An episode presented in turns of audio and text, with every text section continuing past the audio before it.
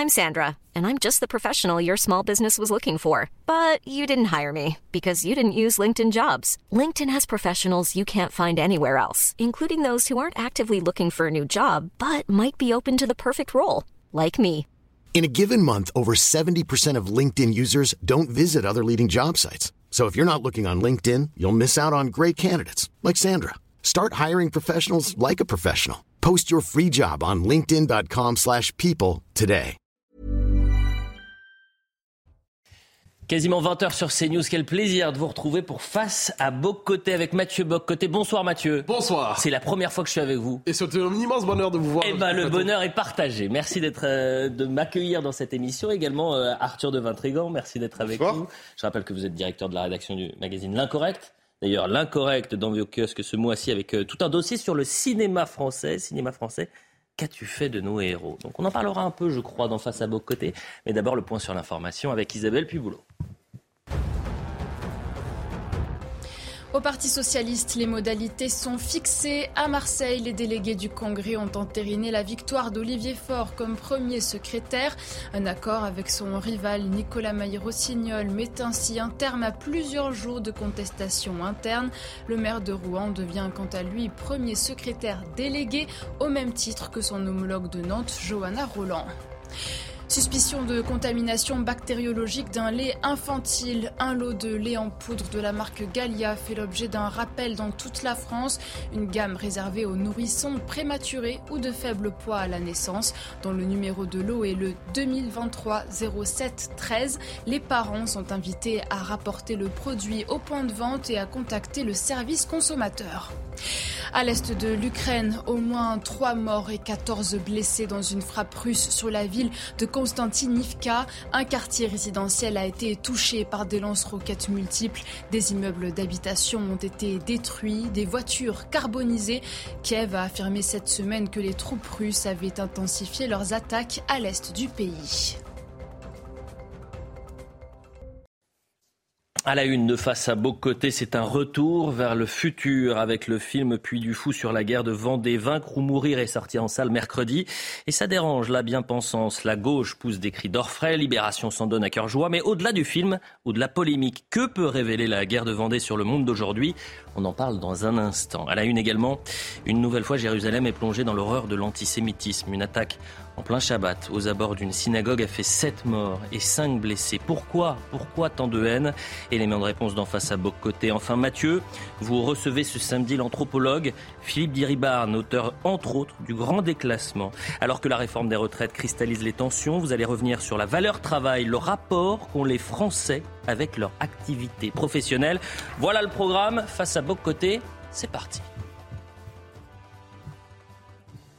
Et pour commencer cette émission, on va débuter avec le film Vaincre ou mourir, qui suscite en ce moment de grandes passions, surtout euh, à gauche, comme on l'a vu chez Libération cette semaine, qui s'est indigné de cette euh, lecture iconoclaste de la Révolution et de sa part d'ombre, la guerre de Vendée. Mais c'est moins sur le film que euh, vous souhaitez revenir, cher Mathieu, ou sur la controverse qui l'entoure, que sur les leçons qui, que nous pouvons retirer 230 ans plus tard de cette révolte et de ce qu'elle représente surtout. Ah oui, absolument. Alors la guerre de Vendée, donc effectivement, c'est la part d'ombre de la Révolution.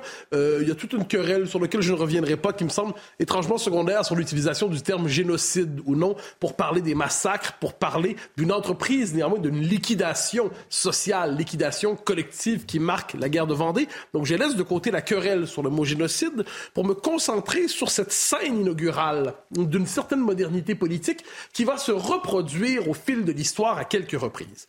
Alors, qu'est-ce qu'on a avec la guerre de Vendée? On a dans le point de départ, évidemment, c'est la Révolution. La Révolution qui n'est pas pensée simplement comme un changement de gouvernement, qui n'est pas simplement pensée comme un changement de société, mais comme le point nouveau, le, le point de départ d'un monde nouveau.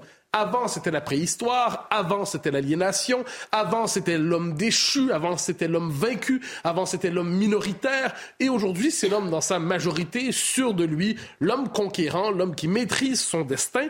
Et la révolution, c'est l'an 1 de l'hi- de l'histoire qui recommence. Scène de base. À partir de là, si vous êtes porteur d'une telle doctrine, de telles certitudes, d'une telle philosophie, que faire de ceux qui ne pensent pas comme vous? Ce ne sont pas simplement des gens qui vous êtes en désaccord, ce sont des gens qui sont des obstacles sur le chemin de l'émancipation humaine, ce sont des gens qui sont des obstacles sur le chemin de la révolution qui doit tout, qui doit libérer l'humanité dans son ensemble. Alors comment traiter ces obstacles? Normalement, il s'agit de les éliminer. À la rigueur, on peut les bannir de l'espace public, à la rigueur, on peut les faire taire, mais si on ne peut pas les faire taire, si on ne peut pas les bannir de l'espace public, la liquidation, l'histoire l'a confirmé, est le scénario préféré de nos révolutionnaires. Alors ça, c'est la, logique de la terreur, hein, c'est-à-dire mm. il faut toujours puis la révolution est un mouvement, donc elle avance toujours. Et si vous ne suivez pas son rythme et vous avez le malheur de ne pas courir assez rapidement pour la suivre, vous devenez réactionnaire. Et là, faut, il faut vous aussi vous purger. Ça, c'est la, on pourrait dire la part totalitaire de la révolution. La question de la Vendée est assez particulière parce que là, qu'est-ce qu'on voit? On voit un peuple, non un peuple, j'entends, il y a des révoltes populaires, il y en a plusieurs au moment de la Révolution française. Hein. on a une population qui dit un instant, vous voulez nous libérer, là, vous voulez transformer le monde au grand complet, vous voulez tout changer. Mais nous, on est attachés à certaines, certains codes culturels, à des mœurs, à une identité, on dirait aujourd'hui, une manière de vivre. Et nous, nous sommes attachés à ça, et c'est au nom de la défense de cela que nous refusons le droit de nous purger, de nous transformer, de nous arracher la tête, de nous arracher notre culture, de nous arracher nos mœurs. Alors il y a quelque chose d'assez étonnant. La Vendée surgit et là, les révolutionnaires ne tolèrent pas cette forme de résistance. Et comment traitent-ils alors les Vendéens? On est comme le bois mort de l'humanité. C'est la catégorie qui doit disparaître pour que l'histoire puisse suivre son cours. Donc c'est pas seulement des contre-révolutionnaires, c'est véritablement un groupe humain résiduel qu'il faut liquider comme classe pour permettre à la révolution d'atteindre sa prochaine étape. Donc là, on est devant une résistance, celle des Vendéens. Résistance au nom d'un principe de liberté, mais résistance aussi d'abord au principe d'enracinement. Et là, il y a une autre matrice qui se met en place. Donc d'un côté, il y a la matrice révolutionnaire qui fonctionne à la purge, qui fonctionne à la, liquidation des réfractaires, et de l'autre côté, vous avez au nom de quoi peut-on résister aux emballements révolutionnaires? Eh bien, c'est au nom de cette alliance qui est rarement acceptée intellectuellement, qui est alliance liberté et enracinement. Et je précise que ce scénario va se reproduire dans les suites de la révolution russe, au moment de la révolte des Koulaks, hein, à la fin des années 20. Mm. Les Koulaks, des paysans propriétaires qui refusent la collectivisation des terres et qui, au nom de leur propriété, leur ancrage dans le sol, leur ancrage dans un pays, leur ancrage dans une, on pourrait dire, culture, eh bien, eux aussi, Staline va considérer, dans son cas, qu'on doit les liquider comme classe. On doit plus simplement les tabasser, on doit plus simplement les punir, les casser, on doit les liquider comme classe parce qu'ils sont un obstacle au projet, au, projet, au progrès, dis-je. Eh bien, il se pourrait que cette manière de voir les choses nous parle encore aujourd'hui. Et comment faites-vous ce, lien avec les populismes d'aujourd'hui? Eh bien voilà, quand on parle aujourd'hui des majorités nationales en Occident, hein, ou de manière caricaturale, quand on regarde la sociologie de gauche, l'homme blanc hétérosexuel, en bedonnant plus de 50 ans, ça c'est encore pire eh bien, on le présente, lui, c'est le nouveau Vendéen, en quelque sorte. C'est la nouvelle catégorie sociale résiduelle de trop qui n'accepte pas de décamper, qui n'accepte pas de quitter le paysage, qui n'accepte pas de se faire simplement liquider, qui n'accepte pas de décamper, alors qu'on lui dit, t'es trop, l'histoire a décidé, parce que là, il y a ce que j'appelle, moi, le régime diversitaire, hein, l'espèce de sacralisation de la diversité qui toujours se déploie, en déconstruisant toutes les normes, tous les communs, tous les codes culturels partagés, et là, qu'est-ce qu'on voit? Eh bien, lance, les majorités nationales, les nations, les peuples, les peuples historiques d'Occident sont traités désormais comme des catégories sociales résiduelles à liquider. Les méthodes ont changé, évidemment. On n'utilise plus les vieilles méthodes de la Révolution, non plus que celles de Staline. Mais comment fait-on aujourd'hui pour bannir, pour en finir avec cette figure du peuple qui entrave justement la révolution de la diversité? Ben, je donne quelques exemples. Quand il y a eu le Brexit, rappelez-vous le Brexit, il y a certains qui disaient pourquoi a-t-on accordé autant de, poids au vote de ces édentés, de ces incultes des classes populaires, les ouvriers, les travailleurs, qui n'ont pas la conscience éclairée de l'Europe diversitaire, qui n'ont pas la conscience éclairée du progrès Est-ce qu'il ne faudrait pas privilégier le vote des jeunes qui sont dans le sens du progrès plutôt que ceux qui entravent la marche de l'histoire? Jacques Attali, intellectuel de référence d'une certaine gauche, nous dit quand le peuple veut se donner le droit de bloquer l'histoire, puis de renverser le sens de l'histoire qu'il connaît, lui, par effet de révélation idéologique, mais qu'est-ce qu'il faut dire? Il faut dire, il faudrait faire trois référendums, et je pense qu'il disait gagner à plus de 60% chaque fois pour être certain que le peuple veut, peut vraiment se donner le pouvoir de renverser le cours de l'histoire. Il y a la diabolisation du peuple. Hein. On ne parle aujourd'hui du peuple qu'en le traitant de populiste. Le peuple apparaît comme catégorie négative. On est dans ce moment très étrange de l'histoire de la démocratie où quand le peuple parle, on s'en méfie. Le peuple est ce dont ce dont on doit se méfier on va l'assimiler à la tyrannie de la majorité, à l'irrationnel, aux passions coupables, aux passions tristes. Et vous noterez que quand on veut faire un référendum, quel que soit le sujet, on s'en méfie parce qu'on considère que le peuple n'a pas la compétence civique pour se prononcer sur les questions collectives. Et j'ajoute une chose, parce que c'est important, même le rapport à la démocratie. La démocratie, on croyait, nous, euh, hommes primitifs et sans évolution mentale, que ça concernait la souveraineté du peuple. on nous dit non, pas du tout, c'est le déploiement infini de l'égalité, c'est la déconstruction de toutes les normes hiérarchiques, de tous les codes culturels hérités du monde d'hier. Donc, et là, on est dans ce scénario particulier où, au nom de la démocratie, nouveau, la démocratie de la diversité, la, révolution diversitaire, ben faut liquider le peuple. Alors encore une fois, encore une fois, c'est assez amusant, le peuple est la catégorie contre laquelle se déploie la révolution. Une dernière petite note là-dessus qui est amusante et triste tout à la fois. La France révolutionnaire, républicaine, a été intraitable avec les Vendéens parce qu'on la considère, on les considère justement, c'était le bois mort de l'humanité.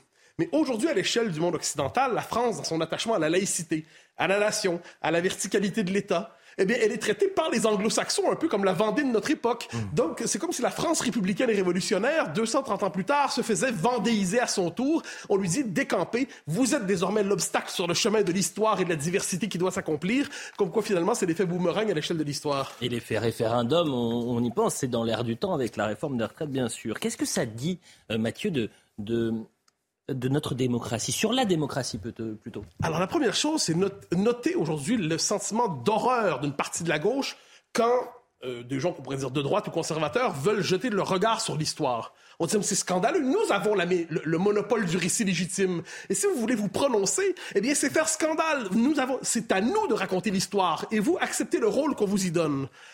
Vous noterez dans tout ce qui se passe en ce moment une forme de complicité inavouée avec 1793. On croyait, grâce à François Furet, que la Révolution avait su distinguer 89 et 93. On, Furet lui-même savait que 93 était porté par 89, mais on avait cette idée qu'on distinguait le moment libéral du moment de la terreur. Une partie de la gauche aujourd'hui, à la France insoumise notamment, marque une complicité étonnante avec cette passion de la terreur, le wokisme tel qu'il surgit partout dans le monde occidental. Oui, pour l'instant, se prive de la violence, mais est animé par cette même logique, cette même passion, cette même fureur révolutionnaire qui est celle quelquefois de la terreur. Il y a encore aujourd'hui le désir de purification au nom de l'homme nouveau qui doit se purger de ce qu'on appelle ses préjugés, de ce ses stéréotypes. En fait, sa culture et son identité, on voudrait le décharner pour que l'homme nouveau arrive. Mais c'est un homme nu, un homme décharné, un homme mutilé. Alors devant tout cela, nous qui sommes peut-être bien malgré nous des néo-vendéens, aurons-nous une révolte sous le signe de la victoire ou simplement de l'honneur? Je n'en sais rien. Mais ce film nous permet justement de redécouvrir cette scène inaugurale d'une modernité plus triste qu'on ne le croit. Vous me donnez encore un peu plus envie de le voir, cher Mathieu Bocoté. Arthur de Vatrigan, pourquoi il y a une telle levée de bouclier? Bah, S'il n'y a plus de droit en France, les bouffons, eux, sont légion, et c'est vrai qu'ils sont assez énervés depuis quelques temps. Euh, Mathieu l'a expliqué. Pourquoi? Bah, C'est parce que certains osent marcher sur leurs plates-bandes, les plates-bandes autoproclamées de la culture, euh, de l'histoire, et pour des obsédés de l'inclusion, il bah, faut reconnaître qu'ils ne sont pas si inclusifs que ça. Euh, mais voilà, on va se mettre à leur place, on va être charitable deux secondes. Depuis quelque temps, la gauche, une partie de la gauche, voit des gens entrer par effraction dans leur belle vitrine du beau, du bien, du vrai, et exhumer de leur cave un peu le musée des horreurs. Donc forcément, ça leur déplaît.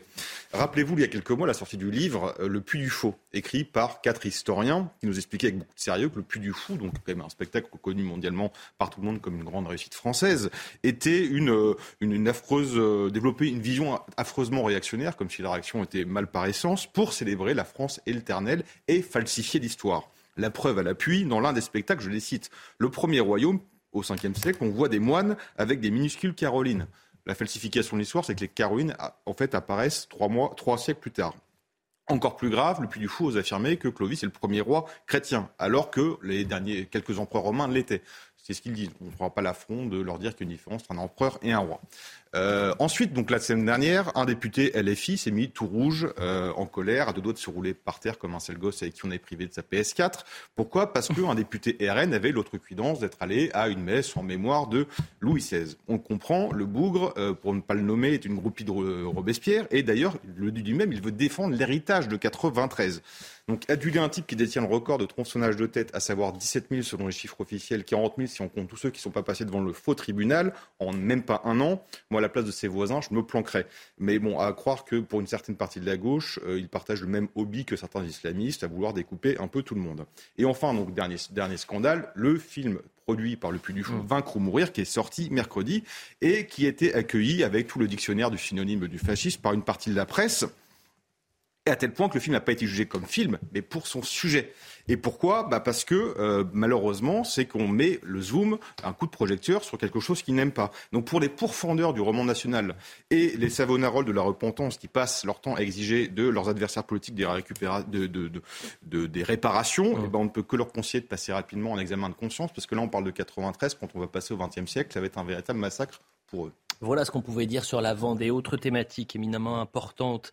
Euh, l'attentat d'hier euh, en Israël à Jérusalem a ému la France et le monde occidental, Mathieu. Et ce matin, un autre euh, matin a eu lieu et une autre attaque a eu lieu commis par un Palestinien de 13 ans. Cela nous oblige à, poser la question, encore une fois, de la résurgence de l'antisémitisme. La résurgence, le terme revient. Je ne suis pas certain que ce soit le bon étrangement. Hein. parce que dans le monde occidental, il faut distinguer les espaces de civilisation.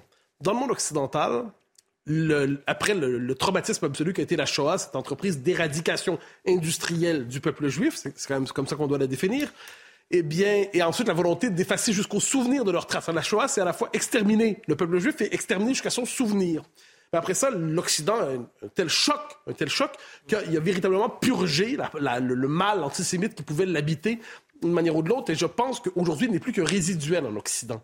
Mais dans une partie du monde arabe, et peut-être dans la majorité du monde arabe, ça reste à, voir, mais dans une partie du monde arabe, disons ça comme ça, l'antisémitisme a, toujours été présent. Et, là, on dit quelquefois, mais il s'explique par le conflit israélo-palestinien. Non, mais il est antérieur au conflit israélo-palestinien. Il ne faut pas l'oublier. Il n'est pas soudainement apparu avec ce conflit.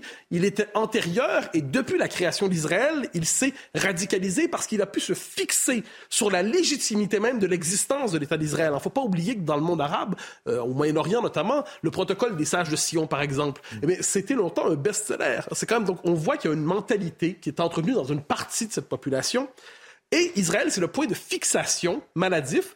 Et on n'est pas, on nous dit quelquefois, oui, mais c'est les Palestiniens une situation, vivent de l'injustice. Évidemment, ils vivent des, injustices, personne ne va le contester. Et leur quête d'un État pour eux, c'est tout à fait légitime. Deux peuples, deux États.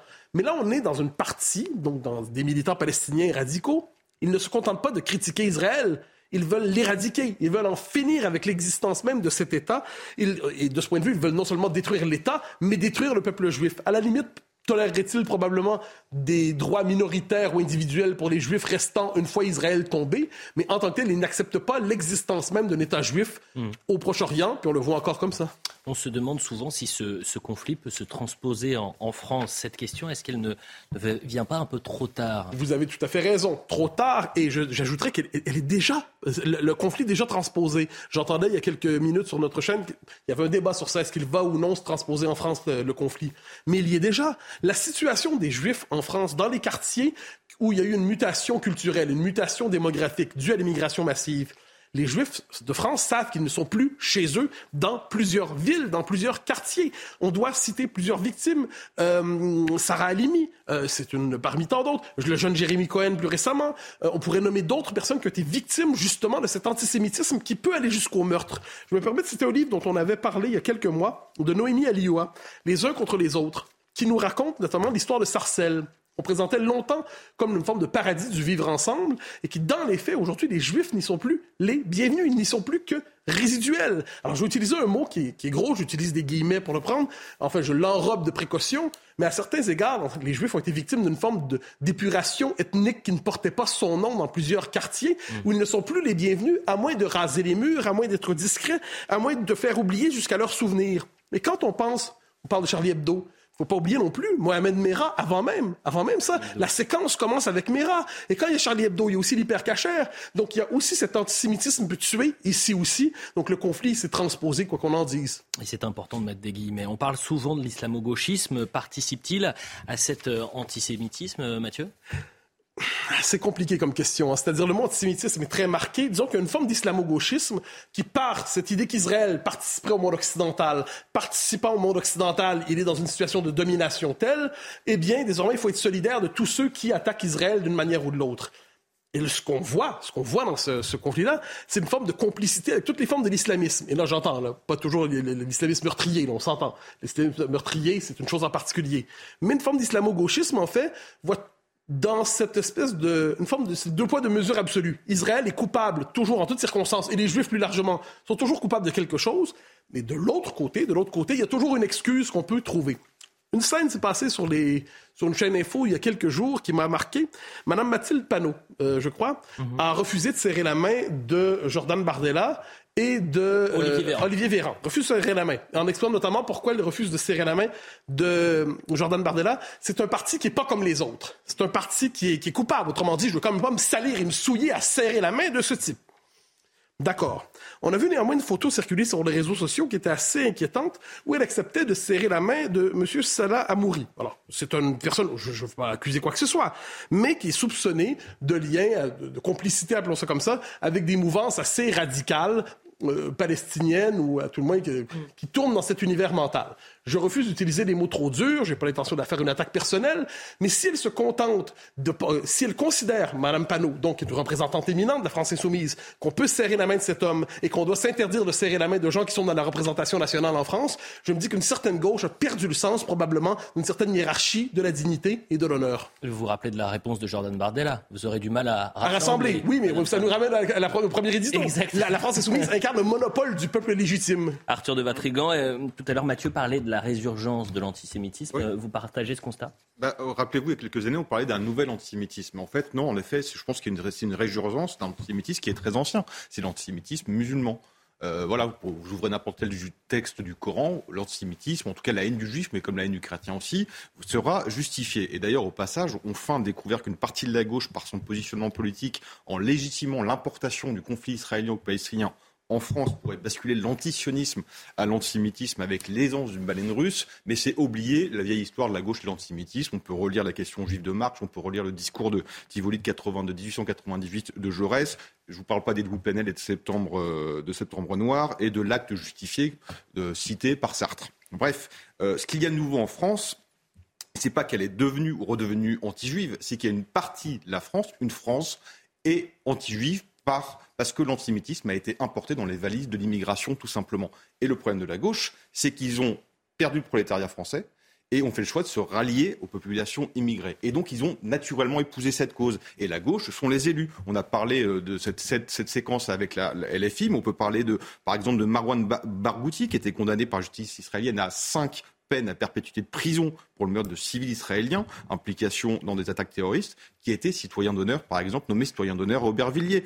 Euh, on peut parler du maire de Stein, vous savez, qui a aussi fait, qui a mis sa tête sur le fronton de la mairie et lorsqu'il parle en duplex, a un drapeau palestinien en arrière-fond. Mmh. Bref, et je ne parle pas de Corbyn, par exemple, euh, qui euh, est venu soutenir, à la demande de Bono et d'autres, les campagnes de la France insoumise. Donc le problème, il est là, c'est qu'en effet, que ce conflit a été importé avec l'immigration et malheureusement certains élus au nom de, leur carrière, au nom d'une élection, sont prêts à, euh, à, tout simplement collaborer avec cette idéologie-là. Mathieu, en un... tout, tout, tout dernier mot. Rappelez-vous simplement Mera. Lorsque ça arrive, certains journalistes, un journaliste en particulier dit euh, J'espère que, que c'est pas, pas un islamiste, finalement, j'espère que c'est un blond aux yeux bleus. Si c'est un blond aux yeux bleus, ça va, au mm. moins c'est le méchant habituel. Mais si c'est pas le méchant habituel, celui qu'on fantasme, celui qu'on désire, hein, l'éternelle résurgence de l'antisémitisme maurassien, mais il ne revient pas. Il est mort, il est vaincu, mais la gauche continue de se fantasmer, de se regarder exclusivement ce fantôme plutôt que regarder l'antisémitisme d'aujourd'hui. Sur l'antisémitisme, j'avais reçu Mathieu un jour euh, Malek Alter euh, qui m'avait dit lorsque on euh, oublie tout, on répète tout. Et cette phrase m'avait marqué, c'était je crois il y a trois ans. Restez avec nous dans un instant, vous allez recevoir Mathieu euh, Philippe Diribarne, qui est euh, auteur du grand déclassement, vous l'avez dans la main. La valeur travail est-elle grande déclassée? On en parle dans un instant sur CNews pour face à votre côté. la deuxième partie de Face à Bocoté avec Mathieu Bocoté, bien sûr, Arthur de Vatrigan, et, vous recevez dans un instant euh, Philippe Diribarne. Merci d'être avec nous. Je rappelle que vous êtes anthropologue et auteur du Grand Déclassement. On fait le point sur l'information, Monsieur Diribarne, et ensuite, c'est à vous. Une partie de la gauche cherche à bordéliser le pays. C'est ce qu'a déclaré le ministre de l'Intérieur dans Le Parisien. Gérald Darmanin dénonce un profond mépris de la valeur travail d'une partie de la gauche alors que la réforme des retraites arrive au Parlement lundi. Par ailleurs, une nouvelle journée de manifestation est prévue mardi. Benjamin Netanyahou promet une réponse israélienne forte, rapide et précise après deux attaques de Palestiniens à Jérusalem-Est. Le Premier ministre israélien assure ne pas chercher l'escalade mais affirme être prêt pour n'importe quel scénario. Deux hommes ont été blessés par balle ce matin au lendemain d'une fusillade qui a fait sept morts près d'une synagogue. Liberté pour les otages d'État en Iran, c'est ce qu'ont réclamé plusieurs dizaines de personnes, place du Trocadéro à Paris. Parmi elles, des familles de détenus brandissant des photos de leurs proches. Les manifestants ont dénoncé la politique implacable de prise d'otages du régime iranien. Ils demandent des libérations immédiates et inconditionnelles. Officiellement, sept Français sont détenus en Iran. Voilà pour le point sur euh, l'information. On reprend le débat avec euh, vous, Mathieu. Mathieu, vous recevez, je le disais, Philippe euh, Diribarne. Pourquoi vous avez invité Philippe Diribarne? Alors d'abord, pour son livre Le Grand Déclassement, dont on aura l'occasion de parler, Philippe Diribarne fait partie de ces quelques, je dirais, grands intellectuels français, authentiques grands intellectuels, parce que grands savants. Hein, quelquefois, il y a des intellectuels qui multiplient les opinions. Rares sont ceux qui multiplient les travaux de fond. Et c'en est un, donc c'est un plaisir de vous recevoir. Bonsoir. Alors, le titre de votre ouvrage, Le Grand Déclassement, qui aborde justement la question du rapport des Français au travail, de leur mal-être au travail, du malheur dans le monde de l'entreprise, euh, plus largement. Alors, mais je vous pose une question tout simple. Avec ce titre, Le Grand Déclassement, comment définiriez-vous ce grand déclassement? Ben, Je crois que pour, pour comprendre le déclassement, il faut comprendre que la France est obsédée du rang. Et qu'au fond, cette passion du rang, qui existait dans la France d'Ancien Régime, a remarquablement traversé la Révolution française. Et quand on prend le monde du travail, à, tous les niveaux du monde du travail, hein, si vous allez euh, du côté de l'aristocratie ouvrière, si vous prenez un ouvrier professionnel et que vous lui demandez quels sont ses rapports avec un simple OS ou un manœuvre, il considérera vraiment qu'ils n'ont rien à voir. Euh, si vous allez à un autre niveau, qui est celui des grands corps de l'État, en ce moment dans lequel le gouvernement a de, grandes idées, euh, l'idée même qu'on est arrivé dans un corps par la grande voie, la voie royale ou par une voie parallèle, on n'est pas du même rang. Et, vous avez vu récemment, à propos de la question des médecins, la question à quel point les, les médecins sont sentis humiliés à l'idée que des ordonnances pourraient être établies par une catégorie qui considère qu'elle n'est pas au même rang qu'elle. Alors, on est dans une structure, celui du rang, et dans lequel le rang, au fond, est défini par deux choses. Disons, dans la France moderne, qui a, passé dans la Révolution française, et donc avec une Révolution française pour laquelle la, grande référence a été l'intelligence. Et vous savez, dans, la Déclaration des droits de l'homme et du citoyen, on considère que les places euh, élevées doivent être attribuées aux personnes en fonction de leur vertu et de leur talent. Alors le talent, comment mesurer le talent? Ben, Le talent se mesure essentiellement par la réussite scolaire. Dans la France contemporaine, il y a les, grands concours, les grands lycées, les grands, etc. Et donc euh, la, question, disons, du, rang est considérée comme étant réglée à certains égards par le fait de savoir comment ce qu'on a fait, disons, en, matière scolaire, et de on voit dans les, annonces nécrologiques, souvent, on va dire un tel, X un tel, ou ENS est tel, ou HCC un tel, etc. Alors, la question qui se pose, au fond, est-ce que dans ma vie de travail, je vais être à la hauteur, au fond, je vais être respecté de la façon dont je devrais être respecté compte tenu de la position que j'ai acquise par euh, ce que j'ai réussi, disons, dans ma vie scolaire.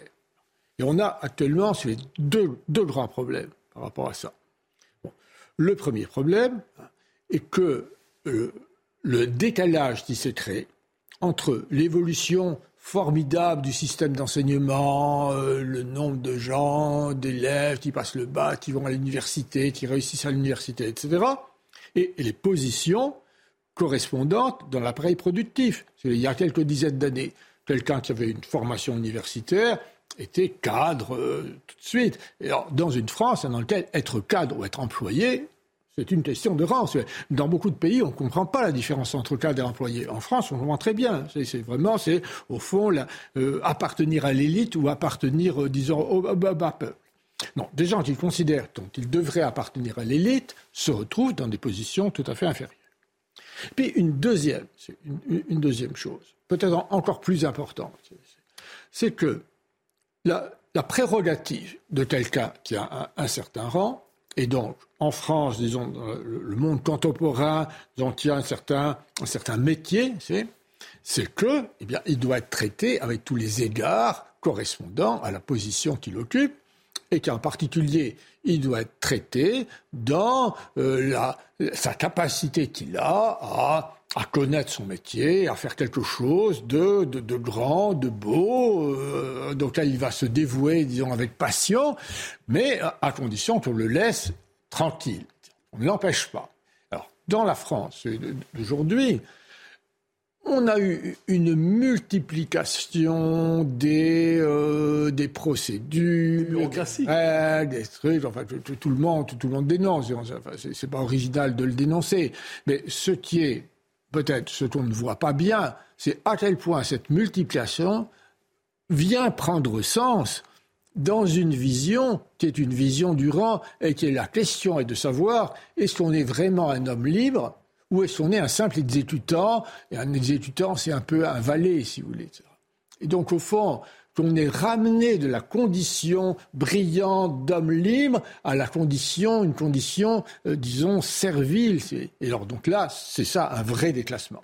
Alors, d'une certaine manière, vous nous dites, euh, c'est dans, l'ouvrage, je ne me trompe pas, la révolution, finalement, n'a pas sacrifié la logique de l'honneur, mais a prétendu la démocratiser. Donc, il y aura une aristocratie du monde ouvrier, il y aura une aristocratie de tous les domaines, finalement, chacun aurait son titre.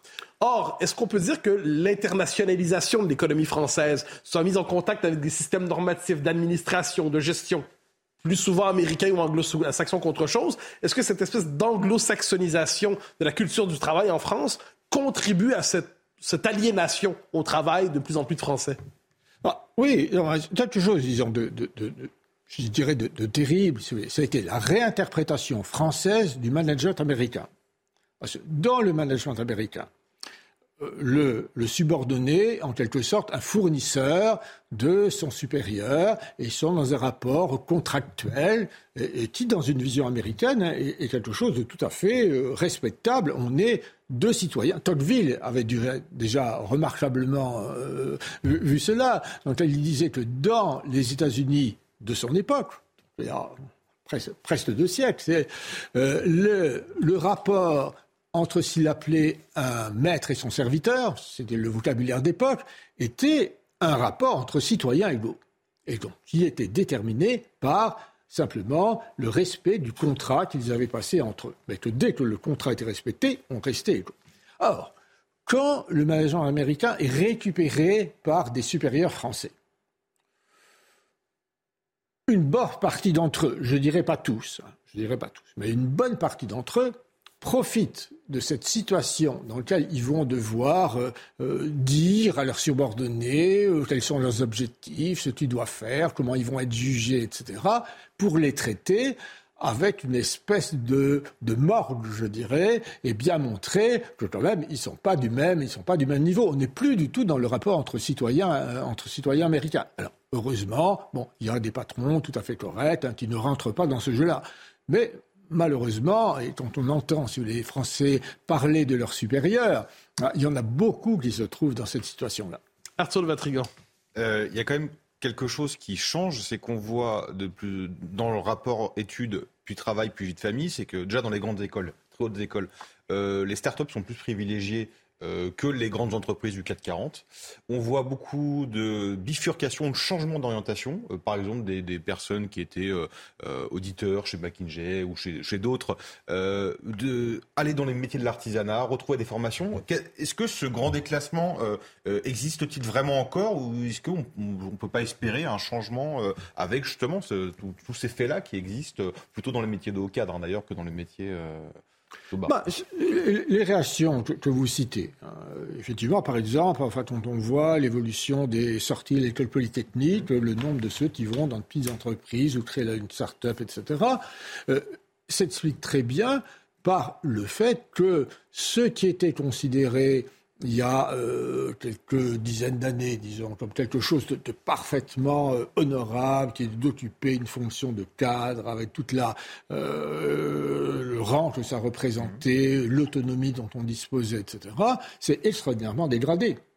Et que, au fond, ce, la, la position occupée par un cadre même déjà d'un bon niveau, je sais pas, même euh, dans, une, je sais pas, un directeur de banque ou d'une agence régionale de banque, par exemple. Par rapport à ce qu'il avant, dans lequel il avait toute une autonomie, euh, il pouvait euh, décider des prêts qui seraient accordés aux personnes en fonction de la manière dont il les connaissait, etc. Enfin, c'était vraiment, il considérait comme un, un, expert et souverain, disons, dans son royaume. Maintenant, il est dépossédé par des algorithmes qui vont être traités au siège, qui vont lui dire ce qu'il doit faire, etc. Alors, à ce moment-là, au fond, le sens de son travail et, la, grandeur de son travail disparaît. Et alors, effectivement, ce qui est, on voit quand même la, plasticité de, cette logique. C'est que le métier, disons, dit manuel, qui autrefois était considéré comme étant un peu dégradant parce qu'on opposait le métier intellectuel, valorisé, depuis la Révolution, au métier manuel, disons, peu valorisé, devient au contraire un signe de ce qu'on n'est pas esclave des représentations communes, esclave de vieilles représentations, etc., mais qu'on a su se libérer de, cette espèce de carcan et que maintenant on est vraiment un homme libre et qu'on a manifesté qu'on avait son propre jugement, son autonomie de jugement et ça devient tout à fait valorisé. Alors il y a un mot qui n'était plus à la mode depuis un bon moment, c'est le mot aliénation.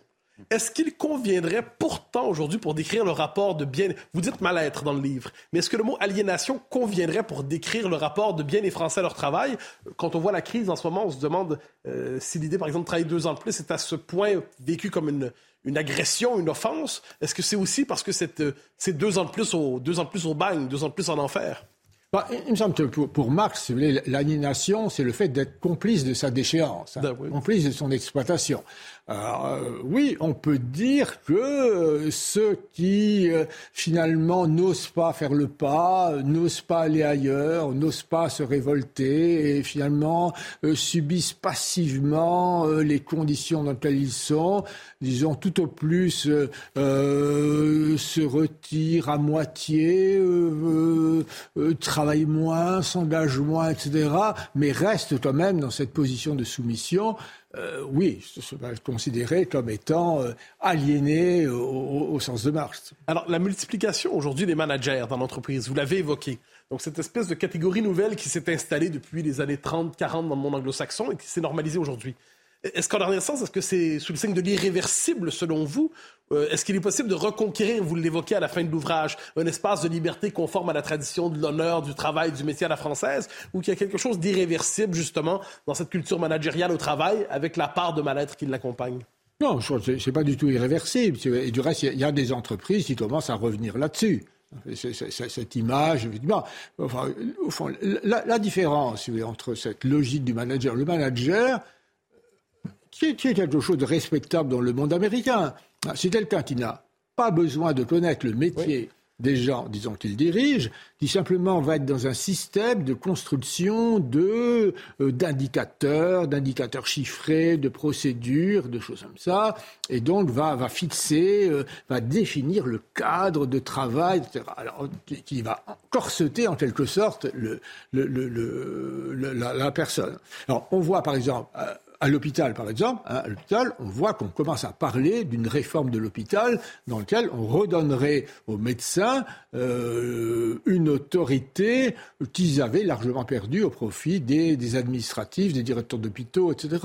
Et dans les entreprises, on voit maintenant dans certaines entreprises, euh, je pense par exemple à une des études qui ont été faites sur Michelin, dans lesquelles eh on dit, au fond, euh, les, opérateurs au poste de nuit n'ont pas besoin de personne pour les diriger. Je fais un lien. Vous parlez on parle du manager. On pourrait parler en éducation du pédagogue qui est censé pouvoir tout enseigner sans connaître une matière en particulier. En communication, dans la vie publique, quelqu'un qui peut communiquer sans avoir une, une maîtrise véritable du message. Donc, ou du contenu du message. Est-ce qu'il n'y a pas une tendance lourde qui va au-delà du management, qui est une forme de remplacement du contenu de la substance par les processus? Alors, dans, la société française, si on revient à l'ancien régime, il y avait quand même une opposition constante entre d'un côté les grands, euh, qui avait justement, qui étaient dans cette logique, de, de l'honneur, de l'autonomie, etc. Et puis, euh, ce qu'on appelait pas encore les bureaucrates, mais qui étaient les intendants, euh, représentants du roi, etc. et qui, eux, essayaient de d'enserrer tout le monde dans un système de procédure, etc et avec un conflit entre les deux, parce que les grands considéraient que les intendants étaient des rien du tout, et que eux, c'était eux qui étaient vraiment des gens fiers, etc. Et les intendants considéraient que eux représentaient le roi, et en tant que représenter le roi, ils étaient très au-dessus de ceux qui devaient leur demander leur avis, etc. Alors, de la même façon, c'est dans le, système actuel, tous ces concepteurs de procédures, etc., considèrent qu'eux, ils sont vraiment les représentants du bien, de l'intérêt général, d'une, vision rationnelle des choses, et que toutes ces euh, divas, euh, qui soient euh, chefs de service d'hôpital, pilotes de ligne ou artistes, doivent être verrouillés pour qu'on on arrive à les faire marcher droit il, me semble quand même que c'est ça qui, s'est passé. quand même, si vous voulez, qu'on se rend compte que c'était largement une illusion. Et que, euh, voilà, que la, capacité des, procédures à définir de manière rigoureuse et intelligente ce qu'il faut faire en chaque situation est quand même très limitée. Et que si on veut avoir des ensembles efficaces, il faut retourner du pouvoir à ceux qui font. Le temps d'une dernière question, Arthur de Vatrigan. Vous dites que c'est qu'une illusion. Bah, vous entendez la définition du manager, on a l'impression d'avoir un ministre macroniste ou le système euh, euh, du gouvernement français alors, oui, je pense que notre, notre cher président euh, est bien héritier de, cette, euh, de, de, ce monde. Et que, de reste, on voit quand il euh, déclare qu'on n'a plus besoin d'avoir de corps préfectoral, qu'on n'a plus besoin d'avoir de, de, corps diplomatiques, mais qu'il faut transformer ça, et donc ça va être les managers comme lui qui vont. il est de ce monde. Il est de ce monde. Mais euh, je dirais que c'est ce monde qui est un peu le monde, en train de devenir le monde d'autrefois. Et, que le monde, que le monde qui se, se, crée, et, euh, y compris dans toutes les, les start-up, etc., est, un monde, au contraire, dans lequel ce sont les gens qui, qui font réellement. Dans, dans, dans les startups, c'est quand même les, gens qui ont le pouvoir, ce sont les gens qui, qui, ont, qui ont, des idées, qui font. Euh, ce ne sont pas des, des, des, bureaucraties et des superstructures bureaucratiques. Écoutez, c'était un plaisir de vous avoir, Philippe Diribard. Merci beaucoup. Je rappelle votre euh, ouvrage, le, le Grand Déclassement. Merci à, à Mathieu Bocoté. Euh, c'était un plaisir d'être avec vous. Arthur de Vatrigan, je rappelle la une de de l'incorrect. On va la découvrir ensemble. Euh, cinéma français, qu'as-tu fait de nos euh, héros? L'info se poursuit sur CNews. Vous pouvez revoir évidemment cette euh, émission passionnante sur cnews.fr. Merci à tous.